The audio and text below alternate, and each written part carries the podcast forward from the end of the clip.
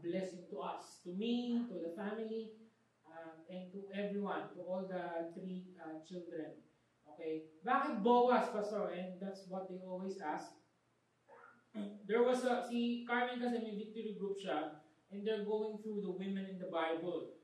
And nasaktuhan nila one time si Ruth. And of course, ang asawa ni Ruth ay si Boaz. And we like this character. Um, he, he, hindi niya dapat i-redeem. That's for another story, okay? This is the great story in itself. Uh, ni-redeem niya si Ruth kahit na hindi naman karapat-dapat. And Boaz is a picture of Christ. He's a kinsman redeemer. And kumbaga, patapon na po yung buhay ni Ruth tsaka ni Naomi, yung mag- magulang, dahil kay Boaz, nagkaroon sila ng future. And na- nagustuhan namin yung pagka-gentleman niya. And so so Carmen said, "Can you pray?" Uh, I think it's a, I I think I like the name Boaz. So ayoko pa JM kasi gusto ko Devin Booker. Yung talaga yung nilalaban ko talaga Devin Booker Gutierrez o kaya Phoenix Gutierrez. Um, o kaya Bogart, ayaw. So, so pray ako and, and sabi ko sa kanya, I confirm, I think he's a Boaz. And Boaz means strength and swiftness. And true enough, nung mga six months si Carmen, the, si Boaz, parang gusto nang lumabas sa tiyan. Sinusuntok na yung mami niya. Minsan kitang-kita ko yung paa niya na nakabakat dun sa tummy. Talagang malakas talaga. Doon, compare dun sa tatlong, dalawang magkapatid. Uh, sobrang lakas niya. And then, we feel like, when we are in the hospital, the three days, it was just very swift. Sobrang easy lang. Yung parang, uh, nung, nung umaga, parang, oh na, mga anak ka na, tara na. Parang gano'n, sobrang, oh no, nanganak ka na ba? Sige, tumbling ka na. Yung gano'n, sobrang, sobrang pwede na siyang, ano, in fact, nag-milk tea na nga siya. Pag uwi namin, ako, lagot kami sa doktora niya, baka mapanood niya to. Nag-milk tea. Sabi ko, nag-request ka na ng milk tea, nanganganak ka na, naglilinis na siya. Sabi ko, uh, eh, ACS siya, kung sana normal. So, may tahi pa siya and all. So, totoong, totoo talaga yung pangalan niya. He's really Boaz, strength and swiftness. Swiftness coming from God. And in connection with that, have you ever asked the question, why do we even have to be named?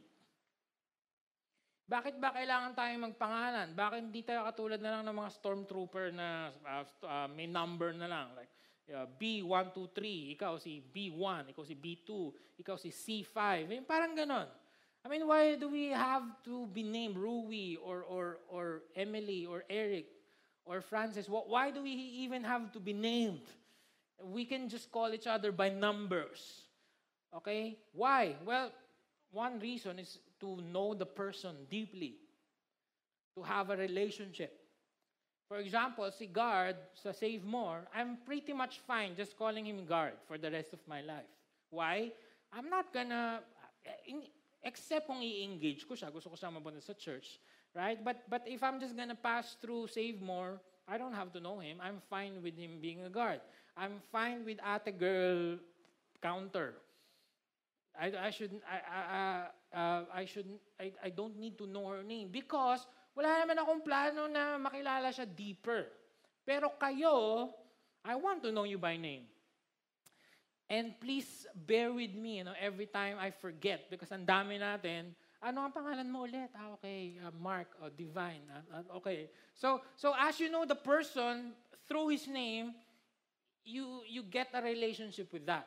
And that's not gonna work if you're gonna call her ate for the rest of her life. Or ate girl. Or, or sir for the, or manong. That's not gonna work. You have to know the name of a person to have a relationship with him. Also, which is much more important, I believe that the name of the person is connected to his identity, his individuality, his uniqueness, and destiny. Sabi ng Bible, before the creation of the world, I knew you. Ah, tingnan niya yun, parang wow. Before i-create ni Lord yung mundo, alam na ni God, December 28, 2020, Boaz is gonna be born. And that's gonna be his name. And his name is gonna be connected to his destiny. He's gonna be a superhero someday. Strength and speed. So parang Superman daw to. And, and I don't know how that will come to play. But I just believe that that will happen. So, a, a person's name is more than just a random letters jumbled together. It's part of his personality. It's part of his um, um, being unique, being different. Destiny niya. Uh, alam na kasi ni Lord eh. So, so may reason kung bakit yan ang pangalan mo. Kaya ngayon pa lang, yakapin mo na yung pangalan mo. And we have to pray. In fact, uh, si Lord talaga yung nagpapangalan sa mga baby. You remember, uh, the angel went to, to, to Elizabeth and say, you name him John. The angel went to, to Mary and said, you will name him Jesus because he will save the people from his sins. So, yung pangalan natin, let's be let's really hear it's the Holy Spirit that names us. Binubulong lang sa mga magulang uh, natin. Uh, eh, paano po yun? May kilala po akong baby boy, yun po yung pangalan niya. Well, I, I don't have an answer with that, but I'm sure yun pa rin ang kanyang um, uh, destiny. So, uh, the, uh, uh, uh, a person's name is connected to his identity, to know him deeply, to know Him in a much more personal way, and mas makikilala mo siya yung kanyang personhood by His name. That's why we have the series, Awesome God. We will look at the names of God. And kanina yung intro video, kinikilig ako kasi, wow, we're gonna talk about is deeply. And maybe naririnig natin to before El Shaddai, Jehovah, uh, El Roy, Yeshua, hindi natin alam pero lahat ng names ni God speaks of who He is. Just like how Boaz will be uh, strong and fast and swift someday, uh, the, the names of God will give us a picture of who God is. Not just, not just a, a general God, but a personal God. There's a doctrine that says the the incro- incomprehensible versus the comprehensible. Because on one hand, sabi ng Latin ay finitum non posset capere infinitum. In English, the finite cannot possibly grasp the infinite. Tayo po finite beings.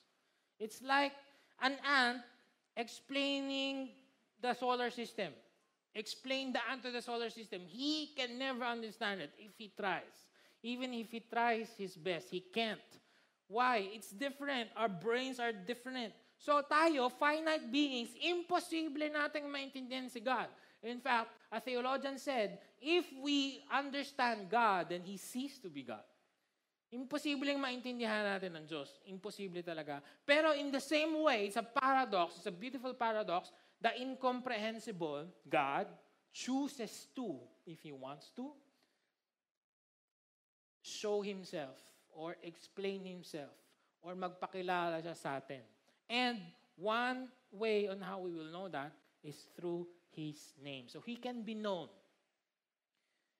If He choose to, He will um, introduce Himself to, uh, to, to us, uh, the people. There's no story that will better intro the series by um, than Moses and the burning bush. I remember that Moses is already in, um, in, in Midian, and one day he saw this bush burning and not dying. And he asked the question, What is your name? Anong pangalan mo? And ito yung pag-aaralan natin today. This series also, we will look at encounters. So we will look at the names of God. We will look at attributes of God based on that name through the encounter. So ito, Moses' first encounter with God. And today we will look at Yahweh. That's his name. It means my Lord. All caps. Okay? Mamaya, I will show you the difference. All caps, L-O-R-D. Yahweh or another term is Jehovah. Jehovah, my Lord. It means a self-sufficient God. The self-sufficient God. Let's start. Open your Bibles. Exodus chapter uh, 2. Chapter 3 talaga tayo, pero uh, this will this will set our our background. Exodus chapter 2, verse 23 to 25.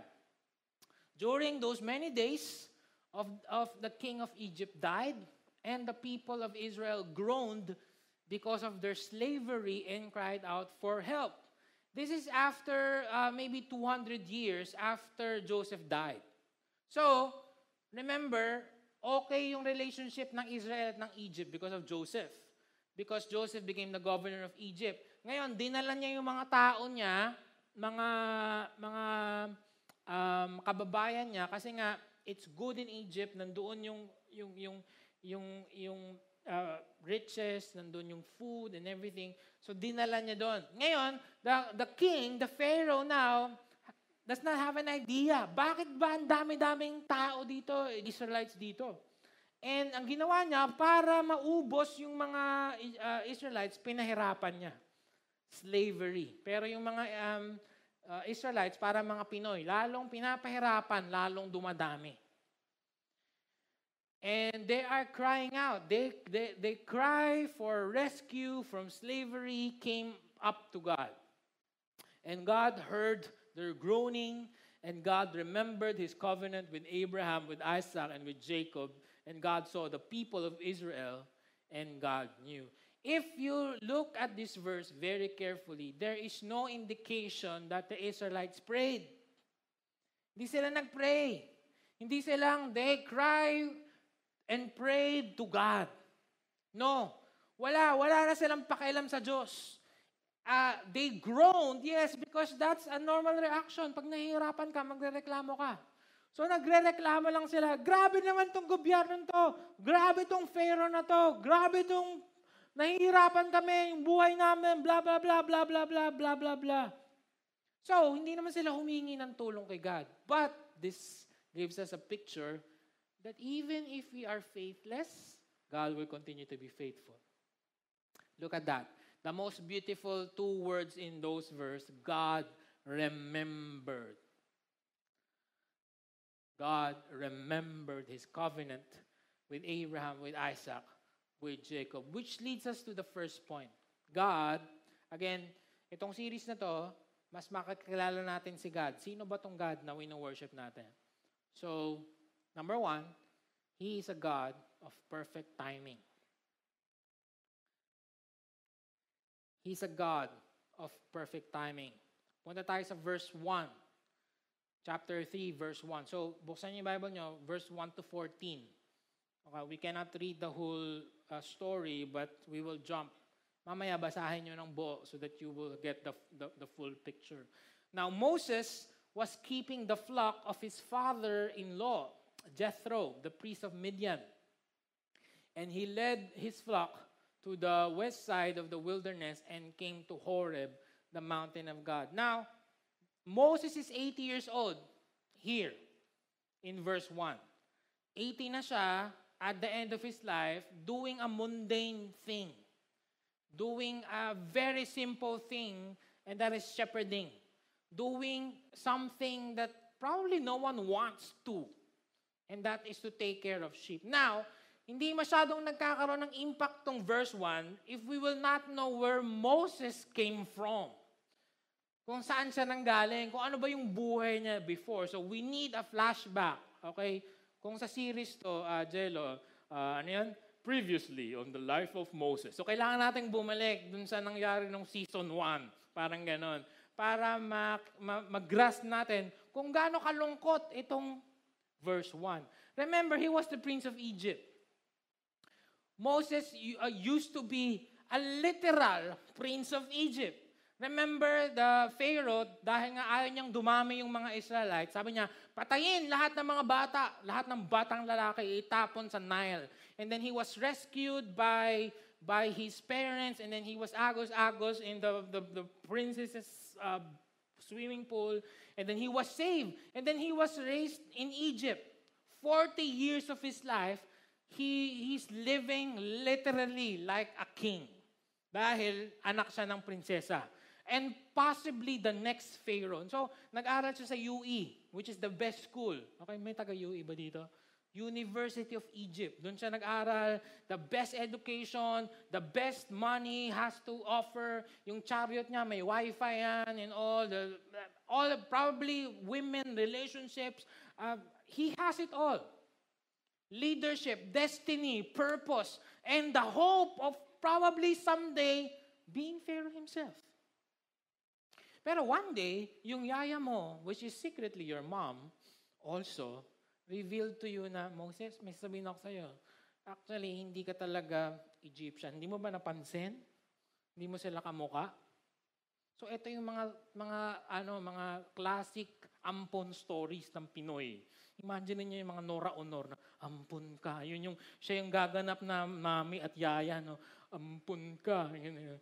Hindi ako gano. Ganon. So may may ganong scene and then Moses, you're probably the lone survivor. Lahat ng mga kabatch mong mga mga bata ay pinatay. At ikaw lang yung possibly ikaw lang yung natira. At may future ka. At isi-save mo kami. Gagamitin ka ng Diyos, I believe. Uh, to, to save this nation. So, biglang, ano, biglang naiba yung buhay niya. And one day, alam niya na na Israelite siya, he saw an Egyptian beating another Israelite. And by, uh, by accident or I don't know, by, by, by rage, he killed uh, the Israelite, ah, sorry, the Egyptian, and escaped. This is from the movie Prince of Egypt, mga mami. So pwede nyo pong panood, papanood sa mga anak nyo para hindi puro cocomelon yung alam nila. Okay, at uh, puro um, ano nga yung favorite ni ni Olivia, uh, baby bum. Okay, uh, so so so Prince of Egypt. So he he escaped because the Pharaoh will kill him because he killed another Egyptian. So he escaped and he found himself in this desert in Midian. Nakilala niya si Jethro, pinakasal yung anak niya sa kanya, and now we came back to this. So, Isipin niyo gano'ng kalungkot. Prinsipe ka, full of destiny, full of hope, full of purpose, looking, looking at yourself, I'm gonna be the next Pharaoh. Plans probably for Egypt. Plans on how to, to, to make it better. And now you're stuck with sheep, counting sheep, taking care of sheep every single day. 80 years old, 40 years old sa, sa, sa, sa Egypt, 40 years old na siya dito sa desert. And kung ikaw si Moses, you're probably saying to yourself, this is it. I'm at the end of my life. Kumanta na siya, and now the end is near. It's near. I'm gonna die a miserable, worthless life. And maybe you're here, you're thinking the same thing. Maybe you're at your 30s, 40s, or 50s, and you feel like the same. Na nakita mo yung mga music team kanina, parang full of vibrance, ang babata. Pero si Christian, no? Uh, ang babata. Tapos parang, wow, how I wish ganun ako. Kasi ngayon, wala na ako, pastor. Pag-garahe na ako eh. Maybe you're in your 50s or even at your 60s and says, like Moses, parang, wala na siguro. I missed it. Maybe you are a stay-home mom and you look at your children that you, you took care of them and yet you have done nothing for yourself. And na, na-compare mo yung sarili mo sa mga Instagram mommies na bakit ito mga to may business, may negosyo, bakit ito ang kaganda pa rin, ah, ganun, full of, ako wala na. Sayang naman kasi. Or maybe you're here, there's a business uh, deal that you, you, you, you, you did not choose or a career or maybe maybe meron kang hindi sinagot na sayang, pastor, dapat pala yun na pala yung opportunity window as the world calls it. Yun na pala yung opportunity window and I missed it. Now, wala na. Wala na akong, uh, wala na. There's nothing left for me. It's just for the, the young ones. Ako, wala na ako magagawa sa sarili ko. Wala na ako magagawa para kay God, para sa family ko. Well, if you think of that if you think that way, that's what Moses is thinking. And yet, kay Moses, life started at 80. You know why? Because God is a God of perfect timing. His timing is not our timing. Another way to put it is He's a God of beautiful delays. Quote unquote, delay. Kasi sa kanya, hindi naman talaga delay. There was a story in Mark where uh, there's, there's a, a father, his name is Jairus. He went to Jesus and said, Jesus, yung anak ko mamamatay na, taas na lagnat, we have to go. And panic sila. Ah, yung mga disciples panic din. Tara na, tara na, ngayon na, kailangan na gawin. Eh si Jesus, chill. Sure, okay, we'll go. Chill. I mean, you read your Bible, there's no, no indication that Jesus was ever hurried. He's always chill. Okay, so nagtatakbuhan siguro yung mga disciples. Sige na, na, pumunta na tayo. Pumunta tayo. Sige, gagawin natin yan. Text lang ako. Paparank lang ako. Sabi, tapusin ko lang to. Isang game lang. So, chill lang talaga siya. And, and, and okay, finally, they went. Tapos, biglang naalala niyo ba yon May humipo sa kanyang um, robe. Yung babaeng dinudugo. So, dami-daming tao, parang divisoria, siksikan, tapos biglang, hey, wait, who touched me? Who touched me? Imagine mo nga ikaw si Jairus. Ano ba? Ano bang pakialam mo kung sinong humipo sa'yo? Halika na! Mamamatay na yung anak ko! No, wait, wait. I have to know. Who touched me? Excuse me, excuse me. Sinong humipo sa akin? Excuse And probably the disciples are losing it. Di ba sabi nga nung isa, Jesus, ang dami-daming tao dito. Why are you asking? And to make the long story short, Pagpunta nga nila doon, patay na nga yung daughter ni Jairus. Late si Jesus. But you know what the story happened, right? He resurrected the, the daughter of Jairus. Because kay Jesus, hindi lang importante yung, si, yung daughter ni Jairus, importante rin na mahanap niya yung babaeng pinagaling niya to have a relationship with him, her. So, God is a God of perfect timing. He's a God of beautiful delays. And maybe this 2021, wala ka ng hope. Again, you compare yourself to the people, your classmates, your your your peers. Grabe ang yayaman na itong mga to. Ako, wala na. Dito na lang ako. You do not know. Because your timing is not God's timing. Just wait. Mga, mga lola, mga nanay, you're probably at your 50s and 60s, I don't think it's time's up for you.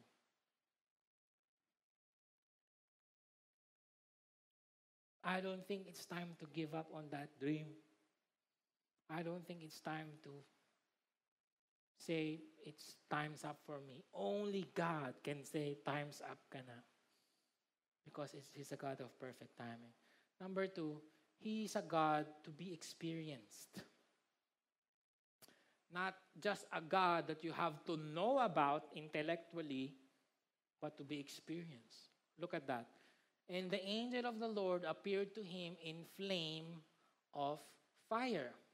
Out of the midst of a bush, he looked, and behold, the bush was burning, and yet it was not consumed. And Moses said, I will turn aside to see this great sight, why the bush is not burned. When the Lord saw that he turned aside to see, God called him out of the bush, Moses, Moses, and he said, Here I am. Have you ever wondered why it's a fire? Bakit siya fire? Fire needs to be experienced. You just don't know about fire, you experience fire. I cannot just say to Francis, you know what a fire is? A fire is like that. Okay. She will get the idea. But unless na mahawakan niya, malapitan niya, maamoy niya yung smoke, ma mainitan siya, mapaso siya, that's where he, she will finally understand what fire is. A fire is something that you see, the brightness, you, you, you, you feel the warmth, all the senses. Look, you smell the smoke, you hear the roar of the fire. What am I trying to say is si, God, si Moses for 40 years or sorry, for 80 years, alam naman niya kung sino si God. Kinuwento na sa kanya and natira na siya doon sa uh, sa Midianites. He, he, he has an idea who the God of Israel is. But it's only mind. It's only just in the mind. It's only just just just books. Pero dito pa lang niya, first ever may encounter si God and experience God for himself. Because if I go down today, or I ask you, I can ask you the question, do you believe in God? And everyone probably will say yes. Kahit bumaba ako dyan, punta ako dyan sa uh, bagong samyupsal, um, and tumakdo, and uh, excuse me sir, naniniwala po ba kayong may Diyos? They will say yes. But believing is different from experiencing. Na-experience mo ba si God? Yun yung tanong ko sa iyo. In the past X years of your Christian life, do you have that encounter with the fire? If you, it's one thing to believe you're a sinner, It's another thing to really experience and and and and convicted na talagang makasalanan ka to the core. Na wala kang kwenta. Na habang pinapanood mo yung video ng pulis na binaril yung nanay, yes, nagalit ka. Pero hindi ka self-righteous na parang, hey, ano ba naman yan? Kung ako yan, hindi ko nagawa yan. Hindi. Kung alam mo talaga, nararamdaman mo talaga na apart from Jesus, makasalanan ka rin, you're just the same. And you could probably do the same thing. That if he, if you were in his shoes, you will do the same thing. Ganon yung feeling ng totoong alam mong makasalanan ka. I'm not discounting, I'm not defending uh, the police. I'm not saying that. I'm saying we're just like him. Apart from the grace of God, we're just like him. So, hindi mo yun pwedeng i-explain. Nararamdaman mo yun. Deep inside you. At kailangan mo ng grace ni God to save you. So Moses, up to this point, 80 years of his life, or at least the, the, the last 40 years, knew about God of Israel, but ngayon lang niya na-experience si God. And that's what we want, an experience with God. Blaise Pascal, brilliant philosopher, inventor. Siya po yung nag-invent ng calculator. Matalino tong taong to. So, marami nang nagde-debate dyan about the existence of God. But something happened to him. Uh, uh, na, born again po siya. Na born again siya. At nagkaroon siya ng experience kay God. In fact, this is amazing. Yung kanyang kanyang experience kay God, sinulat niya tapos tinahi niya sa, sa loob ng kanyang coat.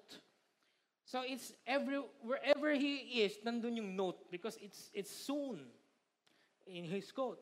So when he died, I went back in time yesterday. I looked at it for myself. Uh, parang tenet yan pabaliktad. So so it's it's there, the note. And this is the this is what the note says. Uh, in the year of grace, 1654, on Monday, 23rd of November, from about half past 10 in the evening until about half past 12. So, from 10 to 12, ano na experience niya? Fire!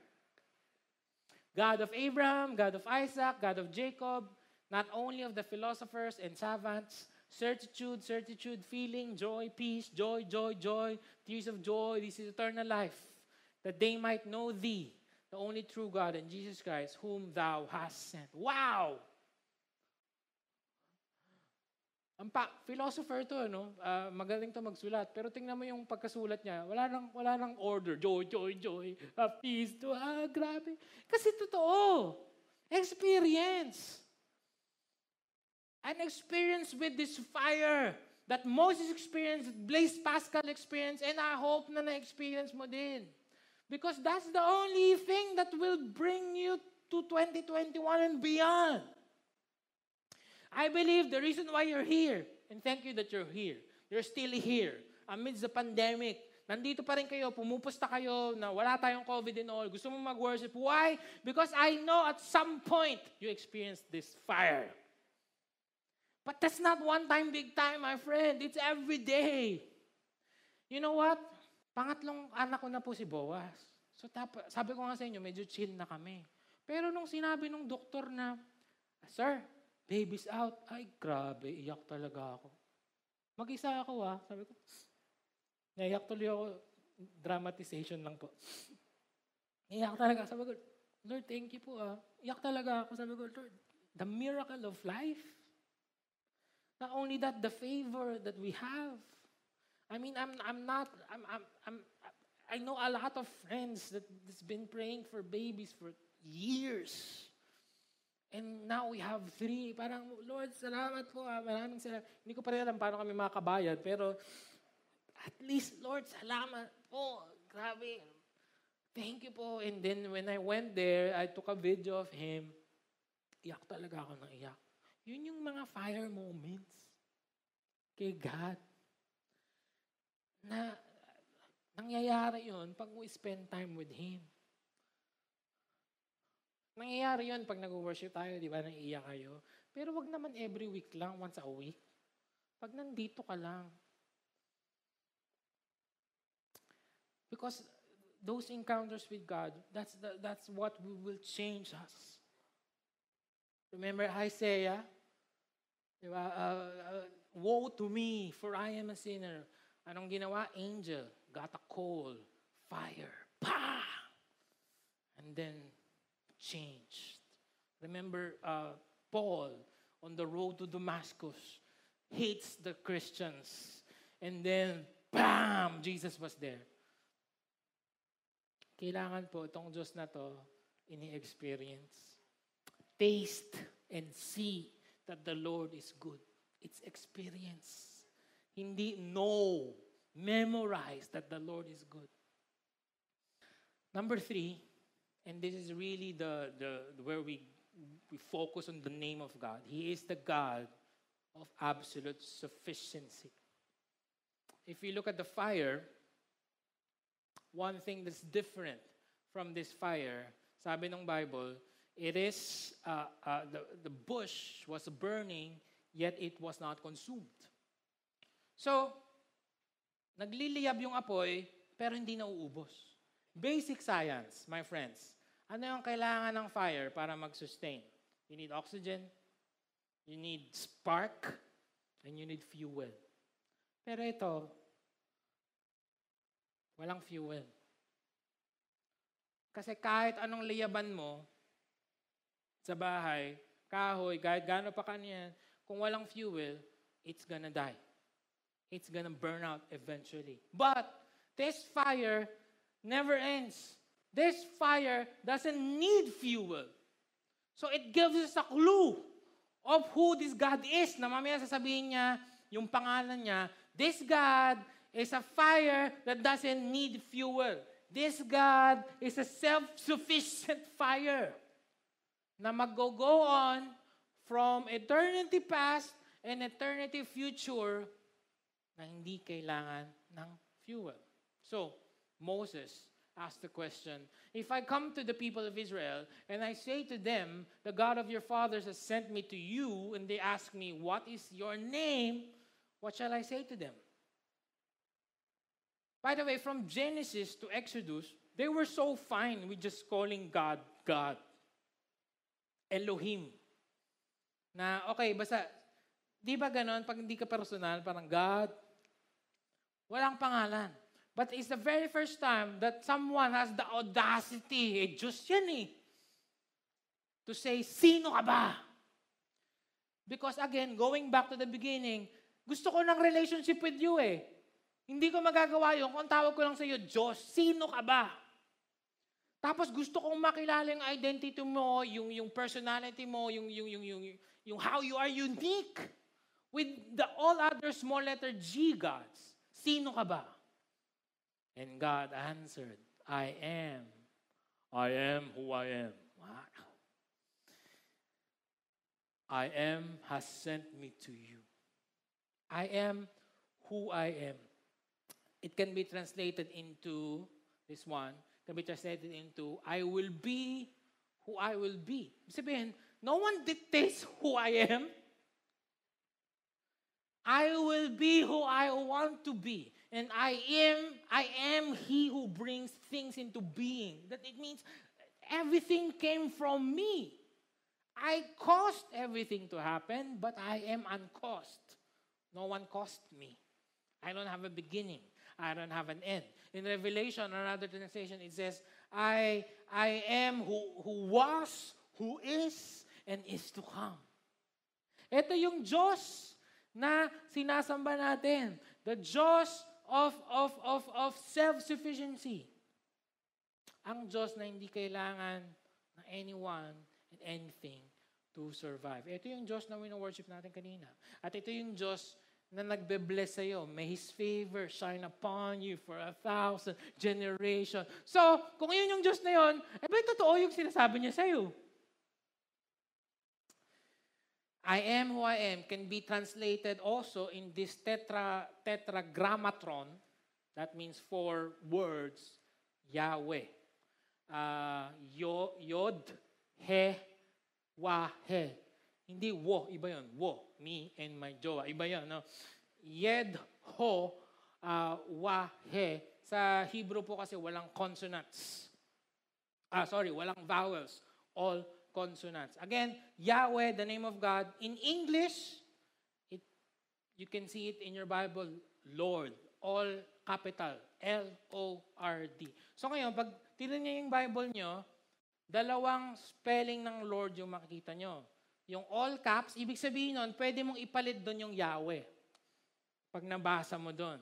Uh, all caps. Usually, parang italicized pa yan sa mga Bible nyo. At yung Lord na L, capital L, O-R-D. Yun ang tawag naman doon, Adonai. Ibig sabihin, Master. So pwedeng, halimbawa, si Lloyd, ang tawag niya sa akin, Lord Rui. So pwede yun. Uh, from now on, that's what you're gonna call me. Pwede yun. Pero Adonai lang yun. So Master. That's not any less. But ito talaga, yung pinaka-precious na pangalan ng Diyos. Kaya nga ito yung inuna natin, Yahweh. In fact, it's so precious that they don't say it. Eh, paano, paano mo sasabihin it's so precious? Parang ano to, he who must not be named. Parang ganon. So, so pinalitan nila, ginawa nilang Lord, small letter L, S, capital letter L, O, R, D, Adonai. O kaya Elohim, God. Kasi, hindi, blasphemy, pag namali ka ng sabi. Also, pag sinulat ng mga scribe yan, yung Yahweh, kailangan nilang baliin yung brush. Hindi na pwedeng gamitin ulit yun. Tapos maliligo sila. Eh, paano kung ikaw, 365 yung Lord nung araw na yun? Eh, di, pasmado ka na, di ba? Kulap na yung balat mo, kakaligo mo. Because it's so precious. Again, Yahweh means I am who I am. I will be who I will be. I am who brings things into being. Now, I know some of you here, wala akong pakialam, pastor. Wala. Wala akong pakialam sa mga trivia-trivia mo. Okay, sure. Sure. Uh, kung kami lang yung na-excite. But, ano ibig sabihin nito sa'yo? Yun na lang yung kunin mo. What does it mean for you and me? It means, if this is the God that you're serving, number one, He is a God that is not dependent on anything. God is dependent on no one or nothing, and because of that, our everything depends on this God. Ulit. Because this Yahweh is self sufficient, not dependent on anything doesn't need oxygen, doesn't need a place to live, doesn't need food, doesn't need gravity, doesn't need uh, to be happy, doesn't need nothing, doesn't need anything. Siya walang kailangan, pero ikaw, lahat ng kailangan mo ay nasa Kanya. And we have to reorient our lives to that truth. Jesus oversimplified it when he said, John 15, 5, Yes, I am the vine, You are the branches. Those who remain in me and I in them will produce much fruit. For apart from me, you can do nothing. Ang technical word po ditong attribute ni God dito ay aseity of God. A-S-E-I-T-Y. That means He's not dependent on anything. Pero tayo, we're dependent on Him fully. Sabi niya, wala kayong magagawa kung wala kayo sa akin. Ako yung vine, branch ka lang. And maybe you're looking at 2020, Pastor, parang walang nangyari ng 2020. Wala akong fruit. Wala akong nagawa. Wala, wala, parang wala, walang kwenta. Eh baka baklas ka pre, baka nakabaklas ka sa vine. Kasi maybe you're trying to produce your own fruit. Maybe you're trying to be your own fire, but you can't. You don't have a spark. Even if you try, mauubos ka. Kaya maraming burnout. Di ba? Have you ever heard of that word? Burnout. Burnout na nga pastor eh. Paano ka hindi mababurnout? Nakakabit ka ba sa vine? Meron ka bang experience with God every single day?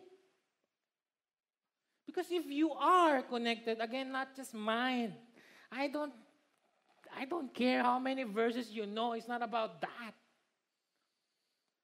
But an experience with this God na vine.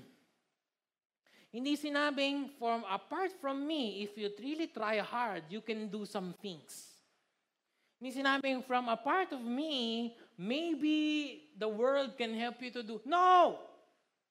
Kung naniniwala ka na self-sufficient si God, at therefore, lahat ng uh, ginagawa mo ay dependent on Him at galing sa Kanya, then you will not say words like this. You will not say, Uh, ako lang naman kasi nagtrabaho niyan. I worked hard for it. Eh, sino nagbigay sa'yo ng lakas? Sino nagbigay sa'yo ng, ng passion para magsipag? Eh, pastor, masipag lang po talaga ako. Hindi ko kailangan ng God-God. O sino nagbigay sa'yo ng sipag? Sino nagbigay sa'yo ng lakas? Sino nagbigay sa'yo ng talino? Eh kung alisin ng Lord sa iyo ng isang araw para mapatunayan mo na talagang dependent ka sa Kanya. O kaya ako lang po kasi nag-ipon, pastor. Wala naman akong ano talaga. O sino nagbigay sa ng grace para mag-ipon? At sino nagbigay sa ng pera para ipunin in the first place? Eh kung tanggalin ni Lord yung trabaho mo. Para malaman mo talagang ganun. Or you could say na uh, ako lang po talaga, madiskarte ako, magaling ako maghanap ng mga opportunities para kumita. Diskarte lang, diskarte lang. Sino nagbigay sa inyo ng mga opportunity? Sino nag-connect sa inyo mga tao, mga supplier, makakuha ka ng discount? All of these things. It's so basic and yet we don't get it. Na paggising natin kada umaga is a reason enough to, to thank God. Na Lord, salamat po, buhay ako ha. Tapos habang nagbe-breakfast ka, salamat Lord, may lasa pa ako, may panlasa ako ha. Sarap-sarap nung kinakain wala ka na palang panlasa, may COVID ka na pala. And we neglect to thank God. Really. It's sad. At the same time, look at this. In the same way, if you know and embrace that everything depends on God, guys, look up here. You can let go. you can stop worrying. Lahat naman pala galing sa Kanya. Susunod lang ako sa pinapagawa niya sa akin. And then you can rest. Kasi pagod na pagod ka na eh. Kakadiskarte mo. Kakaproduce mo ng sarili mong fruit. Kaka, kakaiglap mo ng sarili mong fire. You can rest. You can let go. Worry, you know what worry is? Worry is trying to be that fire. You, me, trying to be that fire. Ah, kailangan ko mag-provide sa family ko. Kailangan kong galingan sa trabaho. Kapagod yun. Worry is like the, the father of Jairus. Lord, halika na. Ano ka ba naman? Dami mong ginagawa. Halika na, mamamatay na ako. Ah! my schedule, my date, my my my my timing, my my eh, kahit naman, tingnan nyo, ha, isipin nyo, kahit naman mauna siya dun eh. Ay, naku, Jesus, wag ka na nga. Minsan ganun tayo. Ay, tagal mo, Jesus, ako na, mauna ko. No. Kahit mauna siya dun, may magagawa pa siya. Nandun yung anak niya, wala siya magagawa. Ihintayin niya rin si Jesus. Yun yung picture natin. Madali tayo ng madali. Ay, nako, tama na nga yung discipleship. Tagal-tagal niya, dito ka. Oh. Ay, nako, tight style. Tagal na, iipon. Generosity. Ay, nako, dito na lang. Tapos pagdating mo doon, you will realize, wala ka rin magawa. Eh, sabi ng verse eh, wala ka rin magawa. Hintayin mo rin si Jesus. Jesus ko na. Na-realize ko. Ulit, no? God is dependent on no one or nothing. Nothing. Doesn't need us. But on the flip side, our everything depends on God. Our everything depends on God. I want to end with this story. There, there was a donkey. He was so excited on what happened yesterday. Uh, Monday ngayon. Yesterday, Sunday. May nangyaring something great sa kanya. He was so excited. Okay? Uh, gising siyang maaga. Push up pa siya. Come on, this is the day. Because yesterday, it's a great thing. And it's day one for a new life for me. Sabi niya gano'n. And he went to the, uh, to the well. He saw other donkeys there. Na kahapon ay chinicheer siya. Kahapon ay amazed sa kanya. And, and he was there, he was doing a pageant donkey walk. And hindi siya pinapansin ng mga other donkeys and said, I mean, what's wrong? Yesterday was, they were cheering for me. They were happy for me. So, okay, punta siya ng marketplace. And there's a lot of people there. And he did the same thing. Okay, tinaas niya yung mukha niya. And then he was like, nagpapapansin siya. Di ba? Parang, hey, I'm here, I've arrived, I'm here. Pero hindi siya pinapansin ng mga tao. In fact, pinapalayas pa siya. Uy, mas ka nga dito! Baka manggulo ka dito, donkey! Parang ganon. So, he, he cannot understand. Ano ba nangyari? And then, third time, he went into Jerusalem. Lakad siya sa streets, did the same thing. Tinaas niya yung mukha niya, expecting to hear hoorays and, and, and, and praises and clap and shouting, and there's nothing. Nothing. So, umuwi siya sa bahay niya, kinausap siya ng mami niya, yung mga iba sa inyo, Totoo po bang nangyari to, Pastor? Siyempre hindi, di ba? It's a metaphor. Uh, inausap siya ng mami niya. Sabi niya, lungkot niya, Ma, ba't ganun? Kahapon, sigawan, palakpak, praises, excitement. May mga palaspas pa nga eh. May hosana pa nga eh. May mga nag nagtapon pa nga ng, ng damit nila, nilalakaran ko. Ano nangyari? Sabi ng mami niya, foolish child, silly child, without him, you can do nothing. Guess niyo na ba? Sabihin ko ba o oh, hayaan ko kayong mahang hanggang sa jeep, parang, ano kayang ibig sabihin? Tapos mga Sunday na, ah, siya yung donkey na sinakyan ni Jesus. You know what? Most of the time, we have that donkey mindset that we have arrived. I don't know what, like maybe your business, your career, in your family, like, yeah, I did it. And you forget. It's not because of you. apart from me, you can do nothing. The reason why you are who you are right now is because Jesus was with you. Kaya siya sikat nung Palm Sunday, ngayon Palm Monday na. Kaya siya sikat because Jesus was with him. And now you take Jesus out of the picture. You take God, the self-sufficient God, out of the picture. Then we're nothing. That's why we have, He deserve that God deserves all our praises, And We are who we are right now only because He allows us to. And for some reason, I mean, sino ba naman ako to preach to you every Sunday? It's, I'm nothing. I'm nothing. I'm just a donkey. Or maybe even Shrek. I don't know. But I'm here because of the grace of God. Amen.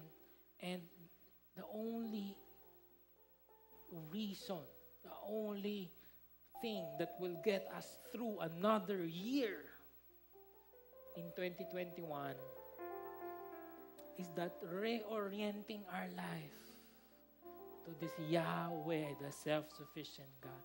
Every single day. Alam mo yun, huwag kang bumaklas, dumikit ka. Dumikit ka, dumikit ka sa vine.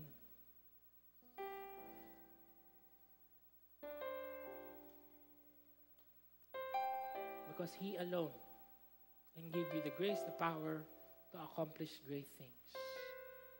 He doesn't need us, but we need Him.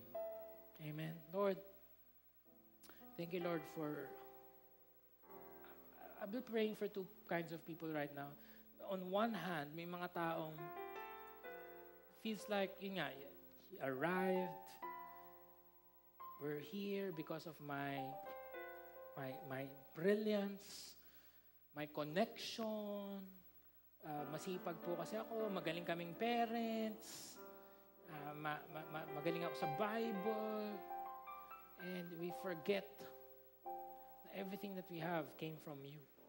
Our knowledge, our energy, our money, our, our strength, everything came from you.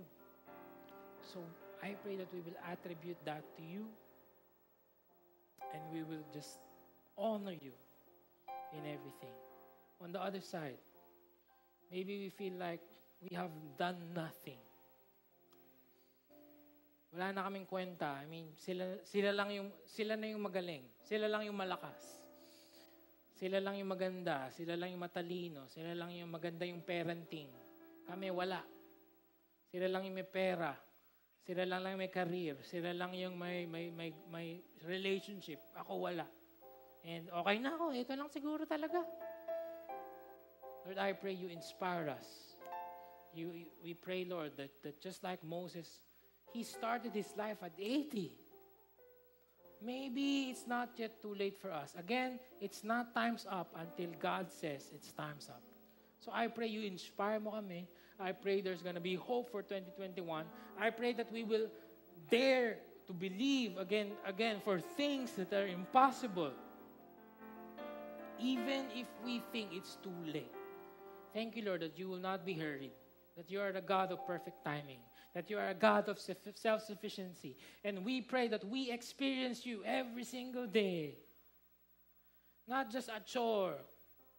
Hindi lang yung chichika namin, oh, nagbasa na ako ng Bible. Hindi, magbabasa kami na magbabasa hanggang di namin nararamdaman. Yung presensya mo, yung, yung, yung love mo, yung grace mo, yung mercy mo, hanggang merong, may fire moment, Lord. That's our prayer. Thank you, Lord, that you are indeed an awesome God. Thank you for the start of this series, Lord. You are amazing. You're awesome. You're wonderful. Thank you. In Jesus' name, amen. Woo. Thank you so much, Paul. We will